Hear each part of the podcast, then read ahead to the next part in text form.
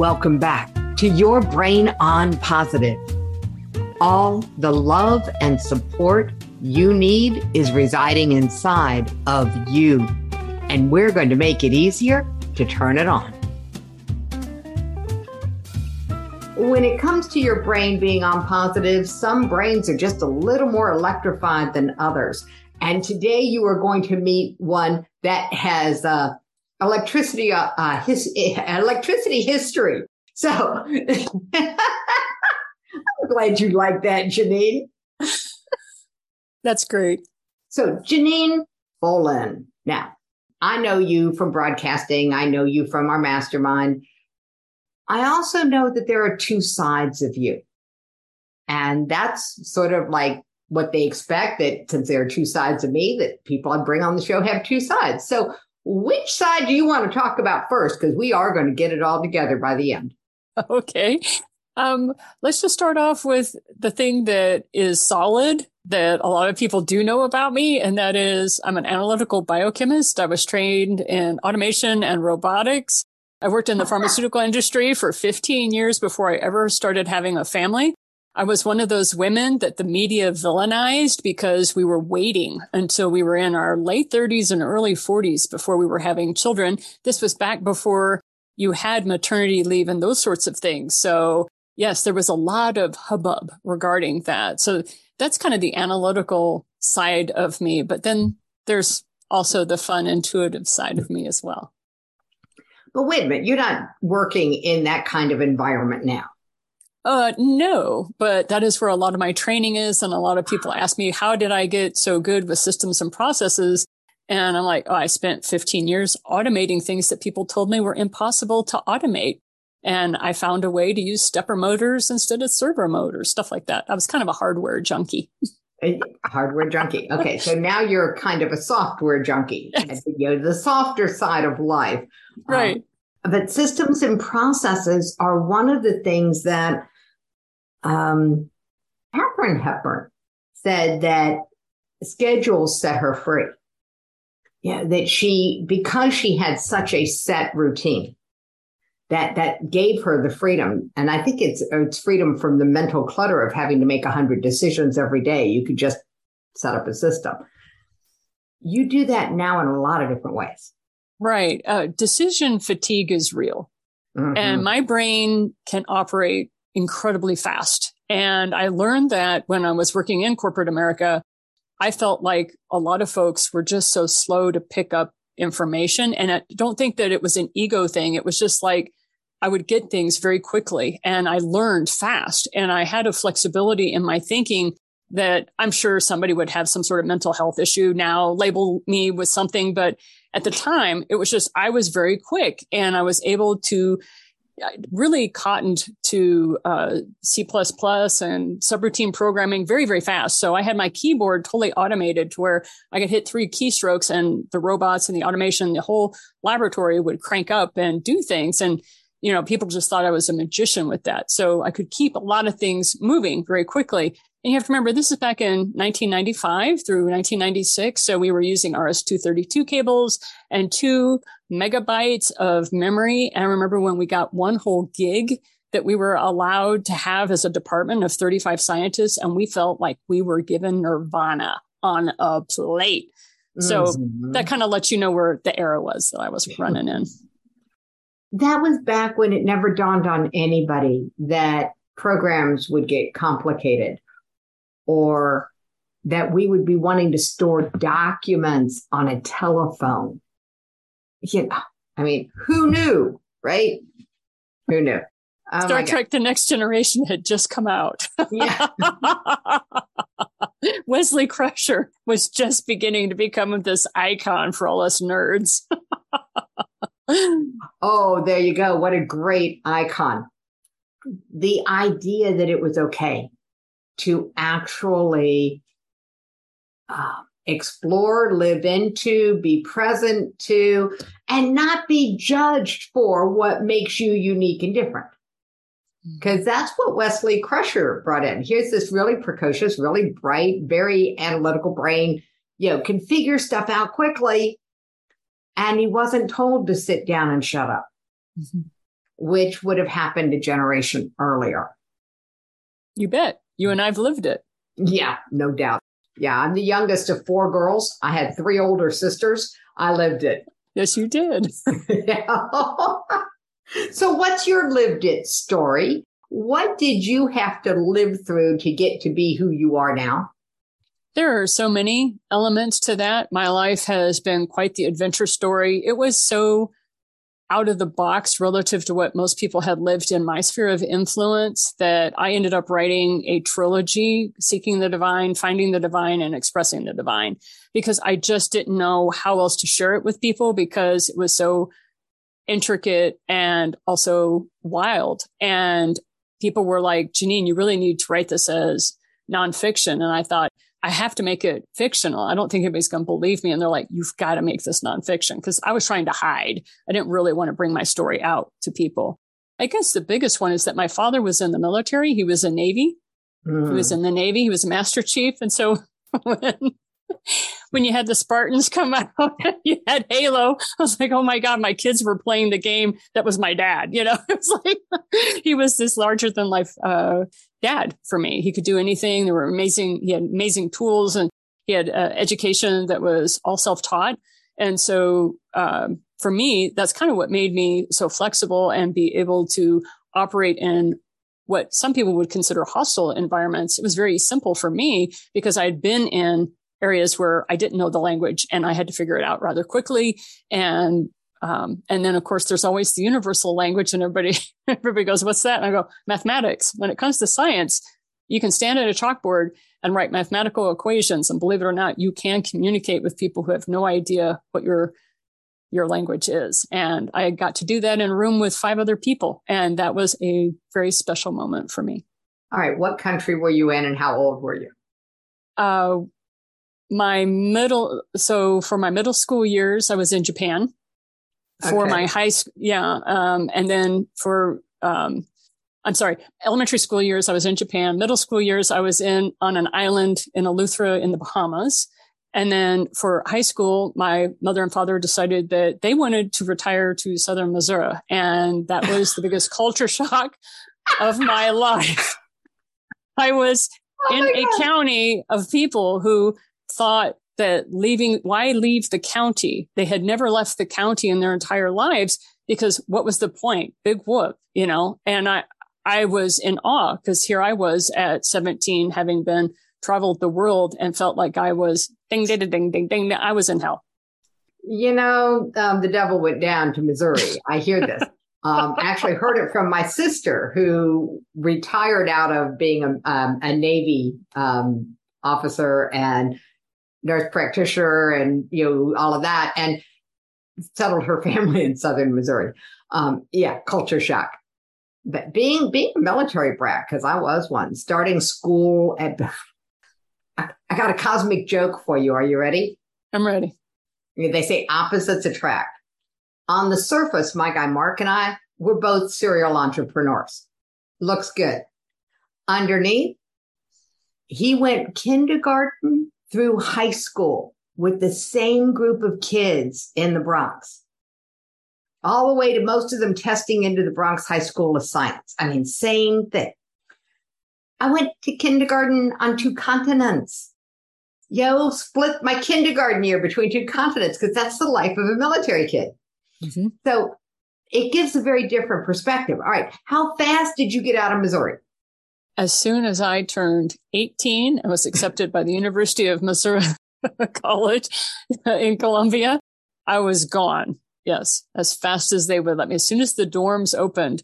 So I really appreciated Harry Potter. And it wasn't because I had horrible parents, but it was because it was the environment that my, my parents felt was wonderful for raising children. And I could not get out of there fast enough. It was a toxic environment for a woman who was as well traveled as I was, and I was a little too smart. I kept being told, girl, you keep reading all them there books and you're never going to get married. Good. um, yeah. So it sort of reminds me of Beauty and the Beast. You know, how yes. Belle gets out of the marriage proposal. Yeah. I don't deserve you. You know, I wasn't that smart. Belle was a lot smarter than I was in that regard. I didn't have that kind of thinking on my feet moxie. She had a lot more moxie than I did. oh my goodness. So, you know, I get the journey into corporate, but I don't get the leap that it takes to go from that environment that's so structured, potentially sort of structure. You created structure in it mm-hmm. to being an entrepreneur. What was behind that?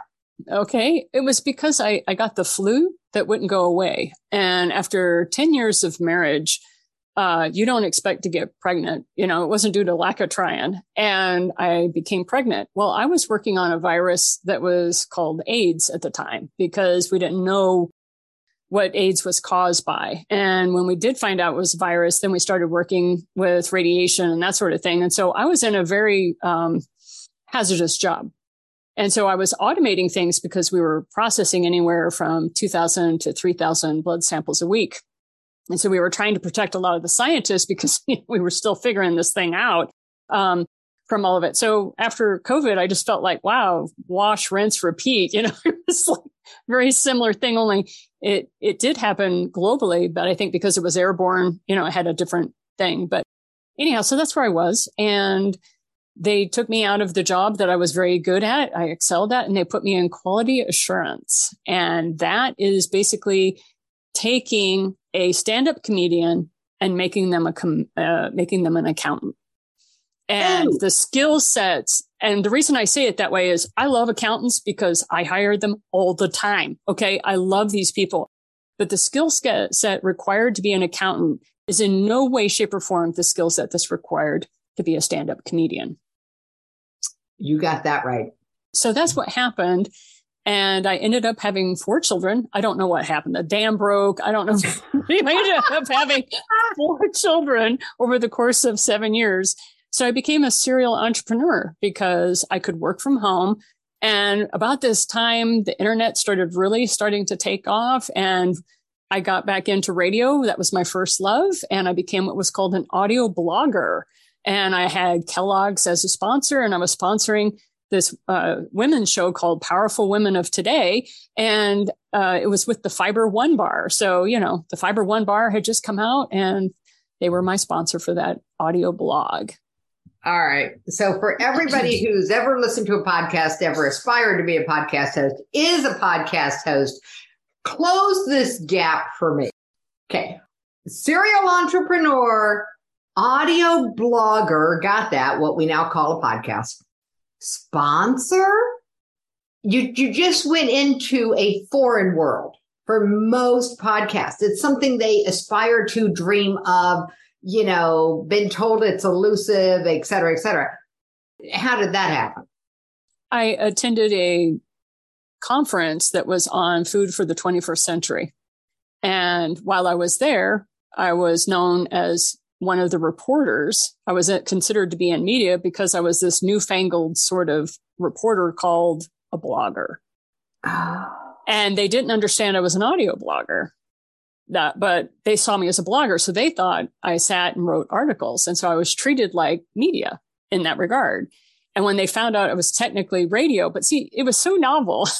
People kept making all of these assumptions and I let them make their assumptions. I, I never lied. I always said exactly what I did. I was on Blog Talk Radio. I always was very uh, upfront about it. And so Kellogg's got interested because of that conference.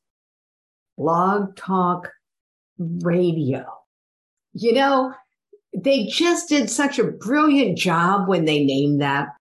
Didn't they do a brilliant job when they named that? Who knew? Who, Who knew, knew what it would turn into? Exactly.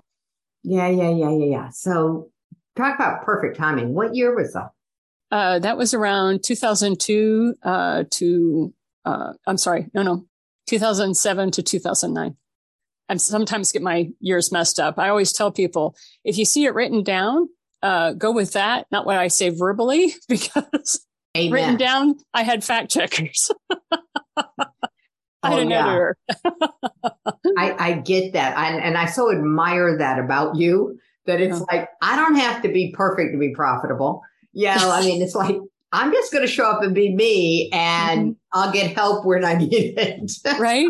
That's why I hire people who have different skill sets than I. You know, it's really important. Um, I think you just hit upon something that might solve all the problems of the planet.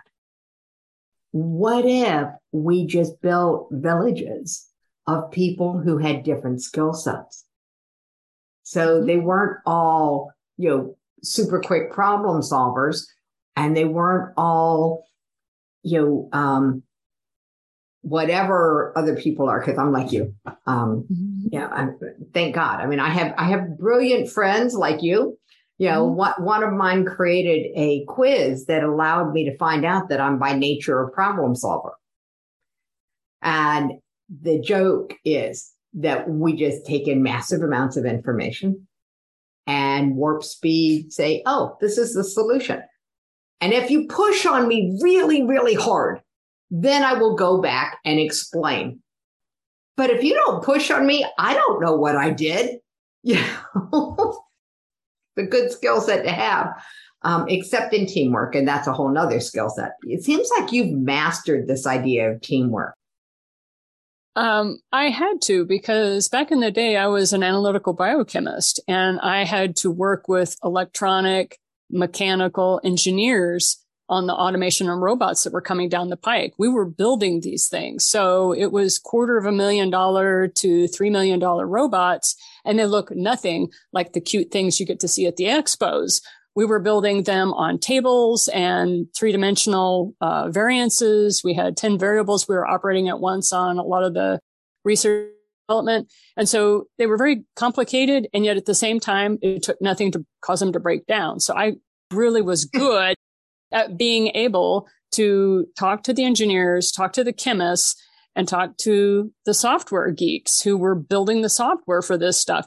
And so that's that being that liaison kind of helped me understand team dynamics. Whoa. Okay. So you were what held the team together and made communication possible. Yes. I was uh, in the hospital back in the day. I was called the unit clerk. You know, you're the in charge of the unit and you make sure radiology is where they need to be, that surgery and pre and post op. Yeah. You're basically the brain or the hub of the activity. Mm-hmm. So now you're the hub of two different venues, two, two different endeavors. And, and I don't know if you're trying to bring them together, but I'd love to just take everybody on a short journey into what's so good about having dual trajectories going on at the same time. Uh, First, you have me, to tell people what they are because I, I'm not going to explain that. That's your job. Yeah. Okay. So I'm an author who is currently working on book number 12 and 13. Okay. And I write in four different genres. I write in for business owners. I write for authors, podcasters. Okay. And I help people with debt free living. And I have a group that are called my practical mystics. And so that's kind of what Jackie's alluding to is she wants really wants me to talk about the practical mystics because I usually keep that one under the rug because that's the woo woo side. And when you're talking to a bunch of people about analytical biochemistry, they usually glaze over if you start talking woo woo, unless you do it in the arena of multi-dimensional physics or, you know, the multiverse if you go into the comic book world. So that's how I'm used to phrasing a lot of my woo woo is so that engineers and software uh, designers can chat with me about that. So that is the other area. What is the benefit to to working two traject or in my case four? I have four trajectories at once. Is I do a proof of concept on one that I'm very solid that I know that demographic very well. And before I move forward with the other three with that idea, I've already tested it, beta tested it, have proof of concept, and then I move forward. And then that's how you stay profitable. So you just solved the challenge of entrepreneurialism today.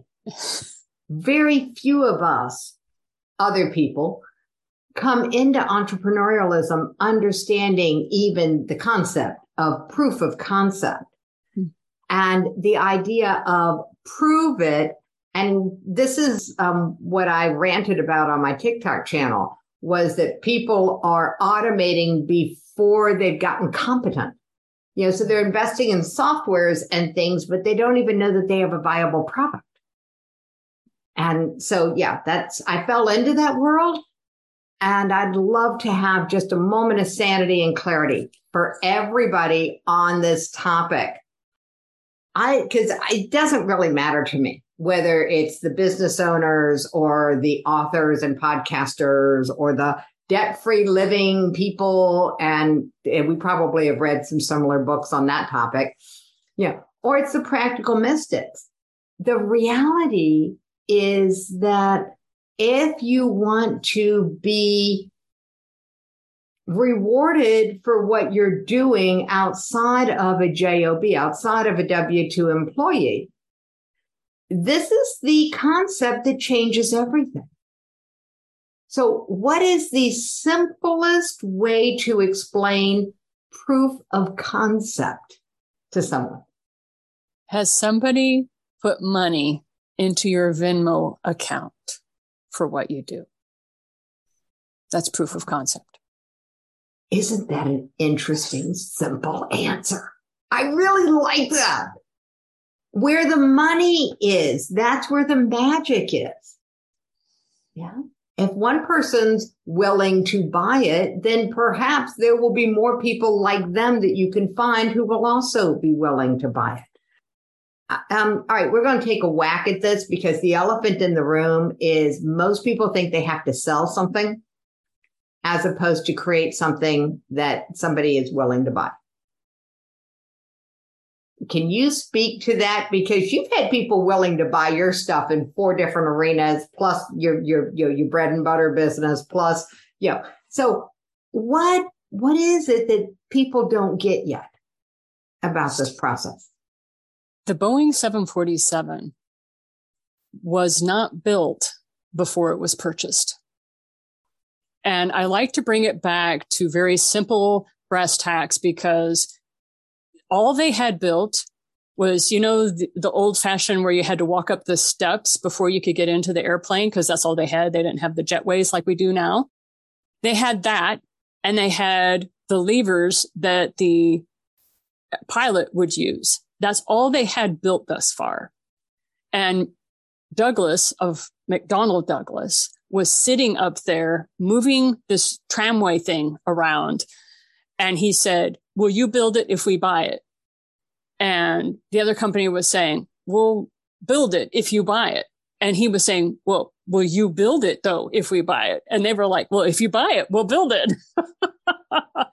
and that was the conversation they were having. So proof of concept is the very first Boeing 747 that was purchased was not built yet. Most people, especially, I mean, you know, my audience, a lot of coaches, healers, sometimes teachers and preachers, they're not building something concrete and tangible like an airplane, like an airplane. So they they offer services. You know, teachers, preachers, you know, their greatest gift is their enthusiasm and commitment. Coaches and healers, same thing. They they come into the world with a belief system that says your life can be better and I can help. And that's often the best marketing message I can get out of them. Right. For for the individuals that have a service-based business, you still have to make it a product. I don't care how you productize it. And that's what we like to call it. Uh, when I am working with my healers, shamans, my metaphysical people, I'm like, yeah, but what's your product? What do you give in return? And they're like, Janine, I don't know what you're talking about. I can do this. I can do that. And I said, I help people walk the medicine wheel according to the Native American traditions or the Eastern traditions based upon their preference. And I can do that in 45 minutes and that will be $197. And people go, whoa. I'm like, I have a product. What do you get at the end of it? You get a sheet of paper that is walking the medicine wheel according to your own intention. And then we walk you through the power animals that are going to help you through those four phases of that intention. I'm like, I have productized something that was a vision that I got on a vision quest back in 2011. But I have a product now. You have to productize your service. It needs to look like something. So even if you get on Canva and you have a little computer icon. And on that computer icon, you have, you know, two week course on how to better, better living through uh, meditation. And I even have a three minute meditation course that I offer people because they told me, Janine, I don't know what this, what, what is this meditation stuff? I mean, it's more commonplace now. When I was first doing the online course, it was 2015. Oh, yeah. Oprah Winfrey had not started meditating yet. Thank goodness the woman started meditating. She made my job ever so much easier. I will kiss that woman if I ever meet her because I'm so grateful for all the work that she's done to bring this very ancient tool to help humanity calm its little anxiety ridden brain down. Yeah. So bless Oprah Winfrey. yeah, not, not, that you have any passion around this. Okay, when I mean, you know, try try to bring up your energy just a little, just know. a little bit more. so, when did you start meditating? Because I'd love to swap meditation stories with you. I started meditating in 1987. Awesome. Yeah. What tripped you into meditation? The death of my mother. Got it. And what did meditation bring you? Uh, it brought me to a lot of teachers that had no idea what they were doing and they did not know did not know what they were talking about. I did not meet the teacher that knew what he was talking about uh, until 1992. Yeah. So I learned I'm, a lot. I learned a lot of what not to do. I have uh, skill sets on what not to do. So when people talk to me about their teachers, I'll say, do they do this? Do they do that? It's like I have a whole flow chart, analog sheet. Yes, no, maybe. I, that's how I think is in flow charts. And um, I run through my list of questions and they're like, wow, I never thought to ask him that. Wow, I never thought to ask him that. I want to go ask him that. Find out if your teacher knows what they're talking about. Or are they mm-hmm. just parroting back something somebody else had said? Because I am a mystic and a mystic is different from other formats of religious teachers or spiritual teachers. And that is, I believe that unless I have had the experience, I don't teach about it. So Amen. mysticism, mysticism is experiential. So Eckhart Tolle, totally awesome. He's an experiential teacher. Russell Brand, excellent teacher he's experiential. He's had these experiences. He is sharing what he knows. It's very difficult. Joseph Campbell, experiential teacher. I won't go in through all the women that uh, have done that because you can figure them out. I'm just showing the guys because they have a tendency to kind of float to the surface because they get passionate and they that's what they do. Where the women, we have a tendency to hide a little bit more. There's that whole witchcraft and being burned at the stake kind of thing still hiding in the back of our subconscious sometimes. It's just a little bit of history there. Um, and I was in a production of the play The Crucible when I was like 12 or 13. Yeah. So yeah, this, this whole thing about witchcraft, I'm very much aware that it's a culturally embedded meme and it is why women don't step up as leaders. You know, it, it just, it's historical, has some basis. We're going to let that one go for just a minute because I want to come back to this idea of your teachers. And because my experience with meditation, let's see, would have been in the 90s. My kids were junior high and high school. They were in a choir at a church. They, all three of them, loved to sing. So what I do as a mom? I started going to the church. There was a lay preacher, you know, member of the congregation talking one day. Now, I've been exposed to meditation, but no, my brain doesn't slow down enough. At least that's what I thought. Tai Chi was more my thing. You know, let's do the moving meditation. The lay preacher said, I believe if prayer is asking God a question, meditation is listening for the answer. And That's I went, very wise, very profound. Yes. That Agreed. explained a lot because the last thing I wanted was an answer to my prayers because I knew I would have to take actions that were uncomfortable. Yeah so in that moment, I had this illumination of, oh yeah, Jackie, you're just quote hiding from reality. No, it's interesting. I wonder how many other people are hiding from their reality. Janine, your journey is unique It's unique for most people to be able to bridge the two worlds, the left brain, right brain, the, the analytical and the spiritual. That, that, that in and of itself is, I can see why you have multiple books out. So that's really book worthy. But you're also a woman who succeeded in an analytical field in a day and an age before I have a niece who's a rocket scientist. But a generation earlier, she would not have stood a prayer in that field. She'd have had to fight her way in instead of being recruited out of her, you know, PhD degree. Yeah. I mean, so you walked into an environment where you were what? How many other women were in your world? Um, I was the only one at the time. yeah, I'd have been shocked if you'd said anything other than that. And then you made the choice to leave that profession because of the beauty of being a woman and having kids. And you're right that this is a vilification for people who bought, bought into the you're supposed to pick what you're going to do and stick with it for 30 to 40 years, get the gold watch, get the pension, get the retirement, and then you go play. I, I get the feeling you've been playing for a long time at what yes, you do. Yes, I have. I see it as fun. Yep. I'm having a great time. I enjoy my life. Cool. Cool, cool, cool. Well, I am so enjoying this conversation with you. I believe that what you have laid down as the possibility of myth busting, and, and this was a myth that I lived in 2014, 2015, I became aware of the whole three day event, personal professional development industry, high end programs, whatever they call them now. And they all told me the same thing, which was pick a pony. And I fought with that for years. So it took some trauma that landed me on a TEDx stage for me to be able to break open the paradigm of I'm supposed to only do one thing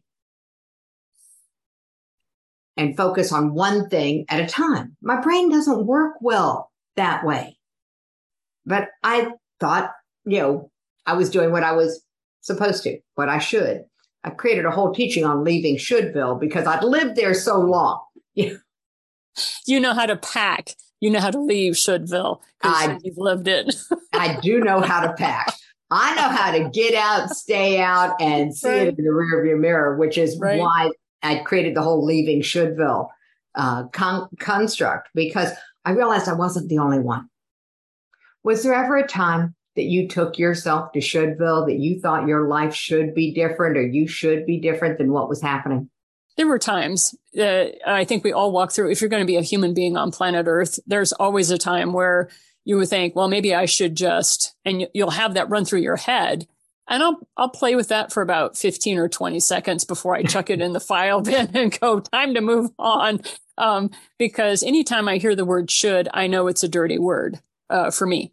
Okay. If I hear the word should, then I know that there's somebody else that's trying to take control of my life and it isn't me. Boom. Love that.